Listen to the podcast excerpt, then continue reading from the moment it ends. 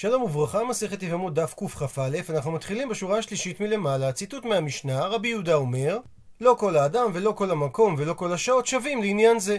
ומקשה על כך הגמרא, היא באה אלוהו. האם רבי יהודה בן בבא לקולה פליג או לחומרה פליג? הוא מסביר רש"י, שהרי תנא קמא אמר במשנה שאין מעידים על סמך שראו גופה, אלא עד שלושה ימים מרגע המוות. ובא רבי יהודה ואמר שיש לך אדם או מקום או שעה שהתנאים הם כאלה שאינו מהיר לנפוח ולהשתנות, ולכן זה לקולה, כי אפשר להעיד על הגופה אפילו לאחר שלושה ימים. או שאולי נאמר שרבי יהודה בן בבא דווקא לחומרה פליג, שתנא קמא אמר שעד שלושה ימים ניתן להעיד על הגופה, ובא רבי יהודה בן בבא ואמר שיש מצבים שלפעמים אפילו תוך שלושה ימים אי אפשר להעיד. ועונה הגמרא תשמע בו שמע הוכחה.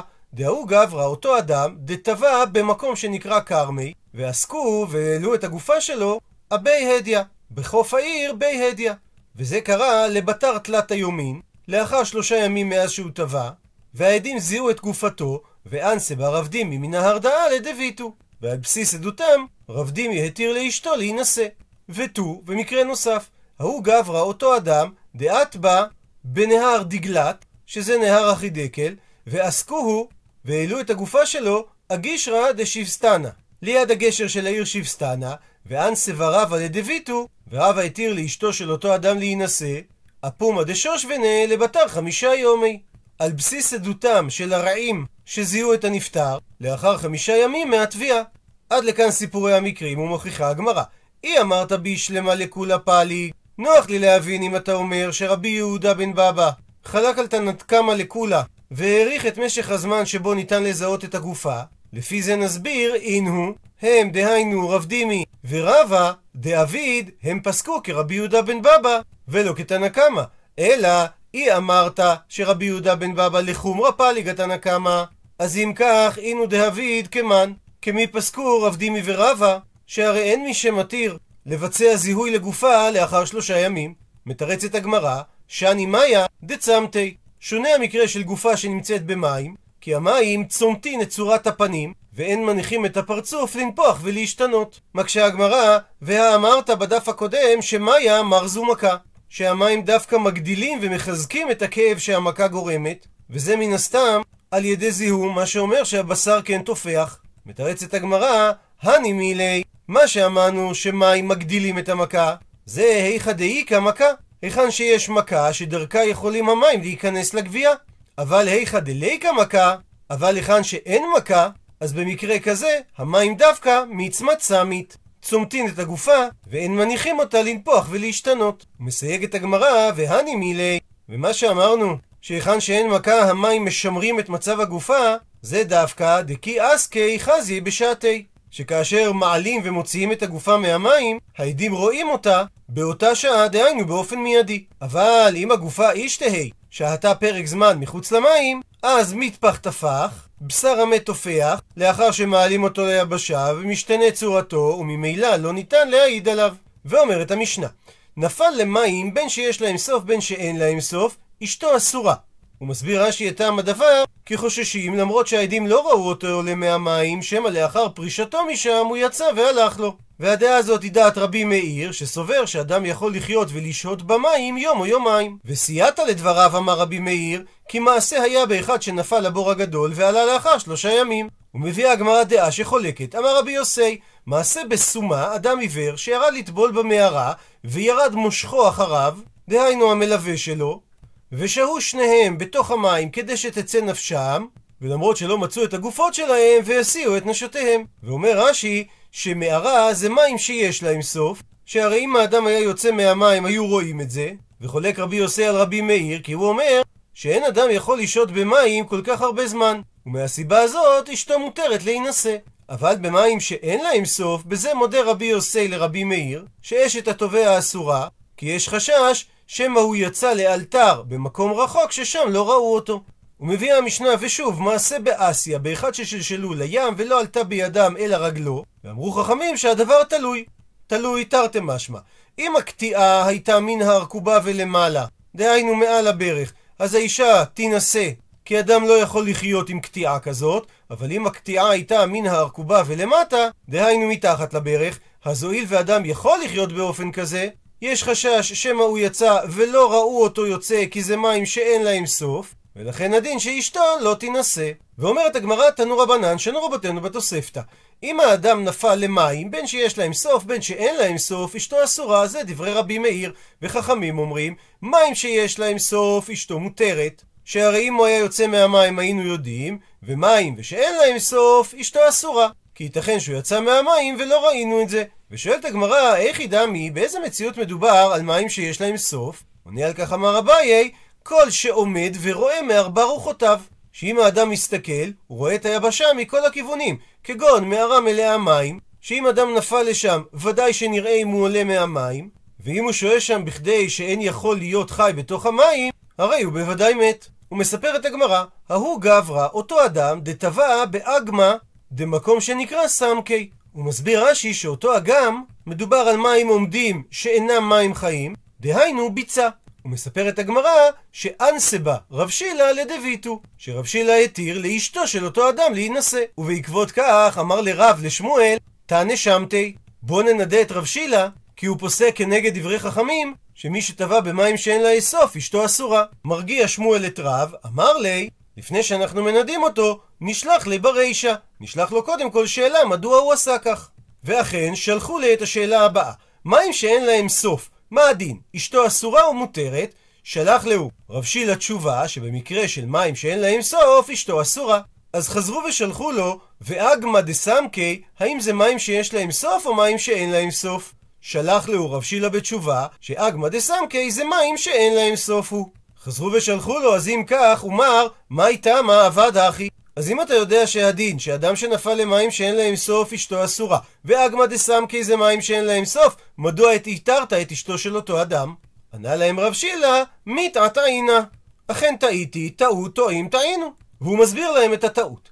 אנא סברי, אני חשבתי, כיוון דקבו וקיימי, כיוון שהמים של הביצה עומדים באותו מקום, אז זה נחשב כמים שיש להם סוף דמי. מסביר רש"י כי אינו יכול לשוט על פניהם למרחוק, ולכן אם הוא היה עולה מהמים היו רואים את זה.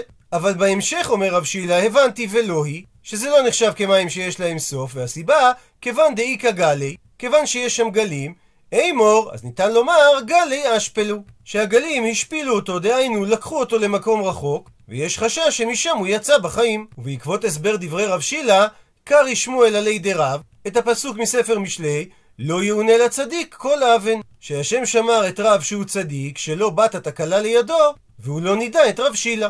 קרי רב עלי דשמואל את הפסוק הבא, גם הוא מספר משלי, ותשועה ברוב יועץ, שתשועתו של רב מהמכשול הייתה על ידי שהוא נטל עצה משמואל. וממשיכה הגמרא תניא, שנינו בתוספתא, אמר רבי, מעשה בשני בני אדם שהיו מחמרין מחמורין, דהיינו שמים מצודות לדגים בירדן. ונכנס אחד מהם למחילה של דגים. הוא מסביר רש"י את המציאות שהדגים חוטטים מחילה סמוך לשפת הנהר, בין למטה מן המים בין למעלה מן המים, בגובה שפתו של הנהר, ואין המחילה הזאת מתמלאת מים כולה, כך שאדם יכול להיכנס שם על ידי שמגביה צווארו בתוך המערה למעלה מן המים. ושקעה החמה, ולא ראה אותו אדם את פתחה של המחילה. חברו בינתיים מחכה לו, ושהה חברו משך זמן של כדי שתצא נפשו, ואז הוא היה משוכנע שהוא טבע, ובא והודיע בתוך ביתו. למחר זרחה החמה, והכיר האדם שהיה במחילה את פתחה של המחילה, ממילא הוא יכל לצאת, ובא ומצא הספד גדול בתוך ביתו. ובעקבות המעשה הזה אמר רבי כמה גדולים דברי חכמים שאמרו מים שיש להם סוף אשתו מותרת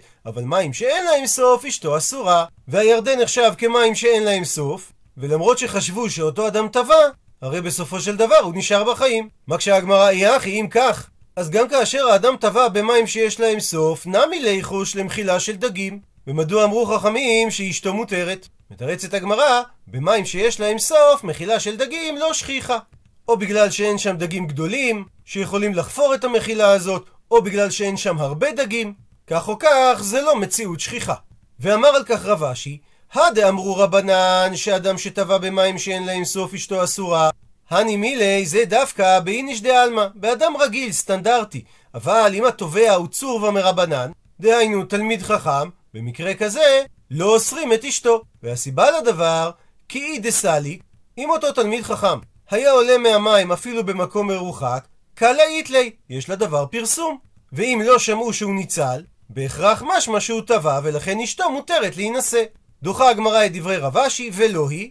הדין הוא לא כך, לא שנא איניש דעלמא ולא שנא צורבא מרבנן, לא משנה אם התובע הוא אדם רגיל או התובע הוא תלמיד חכם, דיעבד אין, לכתחילה לא. אם בדיעבד הלכה ונישאה אישה לאדם אחר, אז כן מתירים לה להישאר עם הבעל החדש, אבל לכתחילה לא מתירים לה להינשא. ובאותו עניין תניא, שנינו בברייתא, אמר רבן גמליאל, פעם אחת הייתי מהלך בספינה, וראיתי ספינה אחת שנשברה, דהיינו טבעה בים, והייתי מצטער על תלמיד חכם שבא. ומנו, ומי היה אותו תלמיד חכם? רבי עקיבא. וכשעליתי ביבשה, בא וישב רבי עקיבא, ודן לפניי בהלכה. אמרתי לו, בני, מי העלך? אמר לי, דף של ספינה נזדמן לי, אחד מהקרשים, וכל גל וגל שבא עליי, נעניתי לו ראשי. וכך עבר על גבי והלך לו. פותחת הגמרא סוגריים ואומרת, מכאן אמרו חכמים, אם יבואו רשעים על אדם, ינענע לו ראשו. שכאשר השעה משחקת לרשע, עדיף לא להתגרות בו. ממשיכה הגמרא שאמר רבן גמליאל, אמרתי באותה שעה כמה גדולים דברי חכמים שאמרו מים שיש להם סוף מותרת, מים שאין להם סוף אסורה. ומביאה הגמרא תניא, שנינו בברייתא, סיפור דומה. אמר רבי עקיבא, פעם אחת הייתי מהלך בספינה וראיתי ספינה אחת שמטרפת בים, והייתי מצטער על תלמיד חכם שבא, ומנו, ומי זה היה? רבי מאיר. כשעליתי למדינת קפוטקיה, שהיא חבל ארץ גיאוגרפי והיסטורי במרכז רמות אנטוליה באסיה הקטנה שבטורקיה, והיא מוזכרת פעמים רבות בספרות התנאית, מכיוון שכנראה ישבה בה קהילה יהודית גדולה, והרבה פעמים משתמשים בה כדוגמה לארץ רחוקה. בבית העלמין העתיק ביפו, שנמצא ברחוב הרב יהודה מרגוזה, יש קברים של יהודי קפודקיה. אז מספר רבי עקיבא, בא וישב רבי מאיר ודן לפניי בהלכה. אמרתי לו, בני, מי העלך? אמר לי, גל טרדני לחברו וחברו לחברו, עד שהקיאני ליבשה. המשיך רבי עקיבא, אמרתי באותה שעה, כמה גדולים דברי חכמים שאמרו, מים שיש להם סוף אשתו מותרת, מים שאין להם סוף אשתו אסורה. ומביאה עכשיו הגמרא מקרים נוספים בהם הבעל היה בסכנת מוות, תנו רבנן, שנו רבותינו בתוספתא. כאשר הבעל נפל לגוב אריות, אז אין מעידים עליו שהוא מת, אבל אם הוא נפל לחפורה מלאה נחשים ועקרבים, במקרה כזה מעידים עליו שהוא מת. רבי יהודה בן ביתרא חולק ואומר שאף אם הוא נפל לחפורה מלאה נחשים ועקרבים אין מעידים עליו. והסיבה כי חיישינן אנחנו חוששים הפכנו דף. שמא חבר הוא והוא יודע ללחוש לנחשים כמו אנשים בהודו שעושים מופעים עם נחשי קוברה והם לא מקישים אותם אם כי צריך לומר שאותם אנשים שעושים מופעים עם חליל עם הקוברה ההודית שמכונה קוברת המשקפיים הם לא החברים שעליהם דיברה הגמרא כי לפני המופע הם מסירים את ההרס המסוכן של הקוברה ואת הצליל של החליל הקוברה בכלל לא שומעת, אבל היא כן חשה את הרעידות שיוצרים הצלילים הללו, והיא סקרנית מתנועת האצבעות של המנגן, וזה גורם לה להיות מרותקת לתנועות של האצבעות, כך שהיא לא מנסה להקיש אף אחד מהסובבים. אבל אם כך, ותנא קמא, מדוע הוא לא חושש שמא מי שנפל לבור יודע לחש כנגד הנחשים? מתרצת הגמרא כי תנא קמא טוען שאגב איצצה מזכלי כאשר האדם נופל לבור עם נחשים והוא דוחק אותם כשהוא עומד עליהם, גם אם הוא יודע לחש זה לא יעזור והם יקישו אותו. מה שאין כן בגוב אריות, שזה מקום רחב, כך שמי שנופל לשם לא עומד עליהם, ואם יש מצב שהאריות לא רעבים, הרי הם לא טורפים אותו. ומביאה הגמרא, תנו רבנן, שנו רבותינו בתוספתא, עדות על מקרה נוסף שבן אדם נמצא בסכנת מוות. אם הוא נפל לתוך כבשן האש, אז מעידים עליו כי הוא ודאי מת, ואם הוא נפל ליורה לסיר גדול מלאה יין ושמן, גם אז מעידים עליו שהוא ודאי מת, ורש"י אומר שמדובר שאותה יורה מרותחת על האור. משום רבי אחא אמרו שאם היורה היא של שמן, אז מעידים עליו כי הוא ודאי מת. והסיבה מפני שהוא מבעיר, שכשנפל אדם לתוכו ניתז השמן על האור, וזה גורם שזה מבעיר יותר ויותר את האש. כך שלא שבתה רתיחת היורה, ובמקביל צמקו רגליו מהשמן הרותח, והוא לא יכול לצאת מהיורה, ולכן הוא ודאי מת. אבל אם הוא נפל ליורה של יין, אין מעידים עליו שהוא מת, והסיבה מפני שהוא מכבה. שכשהאדם נופל ליורה ניתז יין על האור, וזה מכבה חלק מהאש, כך שאף על פי שהוא לא יכול לצאת כי הרגליים שלו צמקו מהיין הרותח, בכל זאת ייתכן שהוא לא מת כי היורה נתקררה לאחר זמן, שהרי שבתו רתיחותיה כשהוא קיבע את האש. אמרו לו חכמים לרבי אחא, שגם ביורה של יין ניתן להעיד עליו שהוא מת, שאומנם תחילתו מכבה, שכשניתז היין בהתחלה על האור הוא מכבה אותו קצת, אבל הוא ודאי מת כי בסופו מבעיר. שדרך בקע, דהיינו גחלת, שמכבים אותה במים, להיות חוזרת ודולקת יותר ממה שהיא הייתה בתחילה. ציטוט מהמשנה אמר רבי מאיר, מעשה באחד שנפל לבור הגדול, שזה מים שיש להם סוף, ואחרי שלושה ימים הוא עלה מהמים. מביאה הגמרא תניא, שנו בתוספתא, שאמרו לו חכמים לרבי מאיר, שאפילו אם אותו אדם לא מת מחמת המים, היה לו למות מחמת דבר אחר, כפי שהגמרא תפרט עוד מעט, וזה שהוא חי זה נס, ואין מזכירים מעשה ניסים. דהיינו לא פוסקים הלכה על פי נס. הוא מביא תוספות את שאלת רי, והרי הגמרא אמרה קודם לכן, שאם האדם נפל לגוב אריות, אין מעידים עליו, ואותו דבר אם הוא טבע במים שאין להם סוף. ולכאורה זה גם מעשה ניסים אם הוא יישאר בחיים. מתרץ תוספות שבגוב אריות ובמים שאין להם סוף זה לא נחשב ממש מעשה ניסים כי ניתן לתלות ולומר שהאריות לא היו רעבים ובמים שאין להם סוף ניתן לומר שהוא מצא איזה דף עץ של ספינה וגל היה טורד אותו. ובכל זאת מביא תוספות שיש בנושא הזה מחלוקת בין הבבלי לירושלמי. כי בירושלמי כתוב שאדם שנפל לגוב של אריות אין מעידים עליו שמא נעשה לו נס כדניאל שניצל מגוב אריות ואותו דבר אם אדם נפל לכבשן של אש אין מעידים עליו כי חוששים שמא נעשה לו נס כחנניה, מישאל ועזריה. זאת אומרת שלפי הירושלמי חוששים למעשה ניסים, ולפי הבבלי אין מזכירים מעשה ניסים. ושואלת הגמרא, מה הכוונה מעשה ניסים? אילם, האם תאמר שזה נס שהוא נשאר בחיים אחרי שלושה ימים, שהרי דלא אכיל ולא אישתי, כי הוא לא אכל ולא שתה במשך שלושה ימים, אבל זה לא נס שהרי והכתיב שאסתר אומרת למרדכי, נקרא בפנים, לך כנוס את כל היהודים הנמצאים בשושן, וצומו עליי, ואל תאכלו ואל תשתו שלושה ימים, לילה ויום, גם אני ונערותי יצום כן, ובכן אבוא אל המלך אשר לא חדת, וכאשר עבדתי, עבדתי. מה שאומר שניתן לצום ללא אכילה וללא שתייה במשך שלושה ימים ושלושה לילות. אלא אומרת הגמרא שהמעשה ניסים שהוא נשאר בחיים למרות דלא נעים שהוא לא ישן. דאמר רבי יוחנן, אם אדם נשבע שבועה שלא יישן שלושה ימים, אז מלקים אותו משום שבועת שווא, ויישן לאלתר, כי אדם לא יכול להתקיים ללא שינה שלושה ימים. אבל אם כך, ורבי מאיר, מה איתמה שהוא הביא את הסיפור הזה כהוכחה, והרי זה מעשה ניסים שלא סומכים עליו. עונה על כך אמר רב כהנא, שבתוך בור המים ההוא, כיפים על גב כיפים אהבו. היה שם כמין בניינים ואולמות, ונשען עליהם הבן אדם, וכך הוא יכל לישון. ולכן זה לא היה נס. ורבנן יסבירו שאותם כיפים דשיש אהבו, היו עשויים משיש חלק, כך שאי אפשר היה לישון על הכיפים הללו, ומעומד אין אדם ישן. כך שאם הוא עמד שם שלושה ימים, בהכרח הוא לא ישן, וזה היה נס. ורבי מאיר יסביר שלמרות שאותם כיפים היו עשויים משיש, אי אפשר דלא מסריך ונעים פורתא. בהכרח אותו אדם היה מתחזק ונדבק עליהם מעט, וכך הוא היה יכול לישון קצת, וממילא זה לא היה נס. מביאה הגמרא תנו רבנן, שנו רבותינו בברייתא, כה עשו חכמינו מפורש. מעשה בביתו של נחוניה, שתפקידו היה חופר שיחין. שהוא היה יודע לחפור בורות עבור עולי הרגלים, כדי שמים יתכנסו באותם בורות, ובשעת העלייה לרגל יהיו מי שתייה לעולים ולבהמתם. שנפלה אותה בת לבור הגדול, ובאו והודיעו לרבי חנינא בן דוסה. אז שעה ראשונה אמר להם שלום. מסביר רש"י שעדיין היא יכולה לחיות. ובשעה השנייה אמר להם שלום, שעדיין היא יכולה לחיות. בשעה השלישית, שעל פי הטבע היא כבר לא יכולה לחיות, אמר להם רבי חנינא בן דוסה שהיא כבר עלתה מהבור. ומביאים לפניו את אותה בת, אמר לה, בתי, מי העלך מהבור? אמרה לו, זכר של רחלים נזדמן לי, וזקן מנהיגו. ואומר רש"י שזה היה אילו של יצחק, והזקן שמנהיגו היה אברהם אבינו. אמרו לו לרבי חנינא בן דוסה, איך ידעת שהיא תחיה? האם נביא אתה?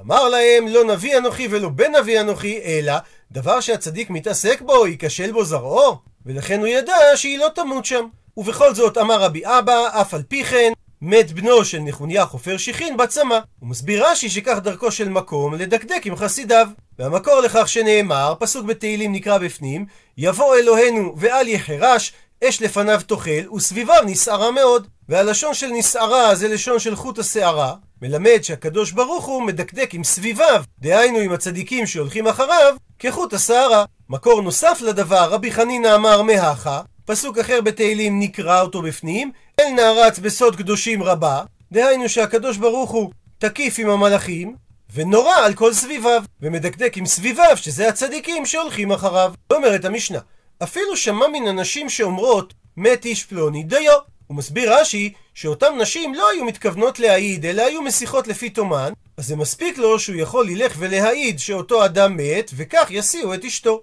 רבי יהודה אומר שאפילו שמע מן התינוקות שהם אומרים, הרי אנו הולכים לספוד ולקבור את איש פלוני, שהוא יכול להעיד עליו שהוא מת. ומקבלים את עדותו בין שהוא מתכוון להעיד עדות, ובין שאינו מתכוון להעיד עדות. רבי יהודה בן בבא אומר שאם מדובר בישראל שבא להעיד עדות, אז מקבלים את דבריו אף על פי שהוא מתכוון לעדות. מה שאין כן הוא בעובד כוכבים, שאם היה מתכוון להעיד עדות, לא מקבלים את דבריו, כי אין עדותו עדות. ועל דברי רבי יהודה שאמר שאדם יכול להעיד שמישהו מת אם הוא שמע את התינוקות אומרים שהם הולכים לספוד ולקבור אותו, שואלת הגמרא ודילמה לא אזלי, אולי בסופו של דבר הם לא הלכו לספוד ולקבור אותו, כי אולי הוא לא מת, אז כיצד ניתן לסמוך על דבריהם ולהעיד שאותו אדם מת? כך אמר רב יהודה אמר שמואל, דקאמרי, שמדובר שהם אמרו, הרינו באין מלספוד ומלקבור את איש פלוני. כך שהם לא מדברים בלשון עתיד, אלא בלשון עבר. ממשיכה הגמרא ומקשה, ודילמה, ואולי מדובר שקמצא בעלמא שכיב ליה, שהתינוקות הללו המיתו חגב או נמלה, ועסיקו לי על שמי, והם העניקו לחגב או לנמלה שם של איש פלוני, כדרך שתינוקות רגילים לשחק, ולזה הם התכוונו כשהם אמרו שהם חזרו מהקבורה וההספד. מתרצת הגמרא דקאמרי שאותם תינוקות אומרים, כן וכן רבנן אהבו אתם, וכן וכן ספדני אהבו אתם, שאלה החכמים שהיו בקבורה שם, ואלו הספדנים שהיו בקבורה שם. וזה מעיד שלא מדובר על משחק ילדים, אלא שהם מספרים לפי תומן על קבורה אמיתית, ולכן אמר רבי יהודה, שבמקרה כזה ניתן להעיד שאיש פלוני אכן מת. ציטוט מהמשנה, ובעובד כוכבים, אם היה מתכוון לעדות, לא מקבלים את עדותו. ואמר על כך רב יהודה אמר שמואל, לא שנו שלא מקבלים את עדותו, אלא שנתכוון בעדותו להתיר את האישה. אבל אם הוא התכוון להעיד על מיתת הבעל, והוא לא התכוון להתיר את האישה בכך, הרי עדותו עדות. ושואלת הגמרא, איך ידעינן? איך אנחנו יודעים למה הוא התכוון בעדותו? עונה על כך אמר רב יוסף, שאם בא הגוי לבית דין ואמר, איש פלוני מת, השיאו את אשתו, אז זהו עדות שבה נתכוון להתיר את האישה. אבל אם הוא בא לבית הדין ואמר מת סתם, אז זהו המקרה שנתכוון לעדות, ומקבלים את עדותו. מביאה הגמרא דעה נוספת כשמואל, התמרנמי נאמר גם בשם אמר ריש לקיש, לא שנו אלא שנתכוון הגוי להתיר בעדותו, שאז אין עדותו עדות, אבל נתכוון להעיד בלבד עדותו עדות. מקשה עליו אמר לרבי יוחנן, האם לא כך היה מעשה בהושעיה בריבי, דהיינו הושעיה הגדול? ולפי גרסת מסורת הש"ס שהתריס עם 85 זקנים שהיה איתם במחלוקת, שאמר להם הושעיה בריבי, לא שנו אלא שנתכוון להתיר, אבל נתכוון להעיד עדותו עדות, ולא הודו לו חכמים. והרי הלכה כחכמים שהם הרוב. אלא אומר רבי יוחנן, אז מתניתין דקטני, מה שאמרה המשנה, ובעובד כוכבים שאם היה מתכוון אין עדותו עדות, ומזה משמע שאם הוא לא היה מתכוון עדותו עדות, איך היא משכחת לה? באיזה אופן מדובר? מסביר רבי יוחנן שמדובר במסיח לפי תומו, והוא מביא דוגמה. כי ההוא, כמו אותו גוי, דאה וכאמר ועזי, שהוא היה הולך ממקום למקום ואומר, מן איכא בי חיוואי, מן איכא בי חיוואי. מי ישנו כאן מביתו של האדם שמכונה חיוואי? שאני רוצה לספר לו ששכיב חיוואי, שחיוואי מת. ועל סמך זה, ואינסה בא רב יוסף לדביטו, התיר רב יוסף לאשתו של חיוואי להתחתן. ודוגמה נוספת למסיח לפי תומו, ההוא דהה וכאמר ואזיל, אותו גוי שהיה הולך ומספר, ויילה לפרש הזריזה דאבה בפומפדיתא דשכיב. אוי לאותו גיבור חיל שהיה פרש זריז מפומפדיתא, שמת. על סמך דבריו אלו, ואנסה ברב יוסף ואיתי מרבה לדביטו. התיר רב יוסף, או יש אומרים שהתיר רבה לאשתו של אותו פרש להינשא. ומביאה הגמרא סיפור נוסף. ההוא גוי דהה וכאמר ואזיל, שהיה הולך ואומר, מן איכא בי חסה, מי ישנו פה מבני ביתו של חסה, שאני רוצה לומר להם, טבע חסה. וכאשר שמע את הדברים, אמר רב נחמן, האלוקים, שזה לשון שבועה, אכלו קברי לחסה. ברור לי שחסה אכן מת, והדגים אכלו את בשרו. מספרת הגמרא שמדיבורי דרב נחמן, שהוא אמר שהדגים אכלו את גופתו של חסה, והוא לא אמר, מי ייתן שיעלה וינצל, אז לדביתו דחסה ואינסבה. הלכה אשתו של חסה והתחתנה עם מישהו אחר. ולא אמרו לה ולא מידי. וחכמים לא אמרו לה על כך ולא כלום. זאת אומרת, לא העירו לה על זה. ובעקבות כך אמר רב אשי, שמע מינה, שהדה אמור רבנן מים שאין להם סוף, אשתו אסורה להתחתן, הני מילי רק לכתחילה, שאסור לה להתחתן. אבל אי נעשיב, אם היא הלכה והתחתנה, אז בדיעבד לא מפקינן לה מיני. אנחנו לא מוציאים אותה ממי שהתחתנה איתו. ומביאה הגמרא איכא דאמר, יש אומרים סוף אחר לסיפור עם אשתו של חסה, שאינסה בה רב נחמן לדביתו, שרב נחמן עצמו התחתן עם אשתו של חסה. כי אמר רב נחמן, חסה גברא רבא איתי, הוא היה אדם גדול. ואם איתא דסליק, ואם הוא ניצל ועלה במקום מרוחק יותר לחוף, הרי ודאי, קלעית ללמילתא. היה מתפרסם שהוא ניצל, ומזה שזה לא התפרסם, ודאי שהוא מת. ודוחה הגמרא את הסברה של רב נחמן ואומרת, ולא היא. כי לא שניים התובע הוא גברא רבא אדם גדול, ולא שניים התובע לאו גברא רבא, אלא אדם רגיל. בשני המקרים הדין זהה, דיעבד אין, לכתחילה לא. שאם בדיעבד האישה כבר התחתנה עם מישהו אחר, כן מתירים לה להישאר איתו, אבל לכתחילה לא מתירים לה להינשא. עד לכאן דף קכ"א. למעוניינים בהרחבה, הזכרנו את הסיפור עם הצלתו של רבי עקיבא על ידי הדף של הספינה שהזדמן לו. וצריך להביא על זה דברי הרב יהודה מאיר שפירא, שהיה נשיא אגודת ישראל בפולין, מייסד וראש ישיבת חכמי לובלין, ומחולל רעיון הדף היומי. שנפטר בגיל 46 ולא היו לו ילדים, והוא היה רגיל לומר שהדף היומי וישיבת חכמי לובלין הם שני הילדים שלו. יחסו לארץ ישראל היה תמיד יחס של אהבה וכיסופים, בכל הזדמנות הוא הבליט את חיבתו זו, ולא פעם אמר שאם יאריך ימים יעלה לארץ הקודש. כשהגיע שליח מארץ ישראל לפולין, הוא היה חוקר אותו ארוכות על המצב השורר בארץ, והפתגם השגור על פיו היה יש לי כוח לעלות לארץ ישראל, אך מניין נוטלים את הכוח לצאת מארץ ישראל? וכך הוא נאם בהתכנסות הגדולה הראשונה של אגודת ישראל בווינה. אם כל בית ישראל בכל אתר ואתר ילמדו באותו יום את אותו דף גמרא, היש לך ביטוי מוחשי יותר לייחוד העליון בין קודשא בריחו, אורייתא וישראל? נוסע ליהודי ותחת בית שחרר מסכת ברכות, נוסע הוא שבועיים מישראל לארצות הברית. לבסוף, כשהוא עומד על אדמת ארצות הברית, נכנס הוא לבית המדרש, ומוצא היהודים עוסקים באותו דף שבו עמד היום. הוא מצטרף ללומדים בחדווה, ומתפלפל עם הלומדים, והם משיבים לו, ונמצא שמו הגדול מתהדר, מתגדל ומתקדש. כך דרש מרן הגאון רבי מאיר שפירא מלובלין מחולל הדף היומי, וזה מובא בספר אמרי דעת. תניא אמר רבן גמליאל, פעם אחת הייתי מלך בספינה וראיתי ספינה אחת שנשתברה, הייתי מצטער על תלמיד חכם שבה, ומנו רבי עקיבא. וכשעליתי ליבשה בה וישב ודן לפני בהלכה, אמרתי לו, בני, מה העלך? אמר לי, דף של ספינה נזדמן לי, וכל גל שבא עליי נעניתי לו ראשי. תקופה זו, בה חיו ופעלו התנאים הקדושים האלה, נחשבה כאחת התקופות הקדושות ביותר בחיי האומה הישראלית. בה איבדה היהדות את עצמאותה המדינית ומרכזה הרוחני, ומלכות הרישה גזרה עליה גזרות שלא יכלה לעמוד בהם. אז גדולי האומה התאספו לטכס עצה איך להציל את האומה מאבדון רוחני, ולהציל את הספינה הישראלית מתביעה. רבי עקיבא הקיל קהילות ולימד תורה ברבים, עד שהוא הצליח להחזיר את עטרת התורה ליושנה, ולהעמיד 24 אלף תלמידים. ורבן גמליאל, בראותו כי למרות הכל עומדת היהדות על קרקע מוצקה, ביקש לדעת את הסוד הגדול של רבי עקיבא, איך ובמה הצליח להעלות את קרנה של התורה. ועל כך כיוון את שאלתו לרבי עקיבא, בני, מי העלך? כלומר, גלה לי את הסוד אל הצלחתך להעלאת הרמה הרוחנית של האומה. ועל זה השיבו רבי עקיבא. דף של ספינה נזדמן לי, כלומר, תרופה פשוטה מצאתי. הנהגתי את לימוד הדף היומי ברבים, ועל ידי כך הרמתי את קרן התורה ואת קרנה של היהדות כולה.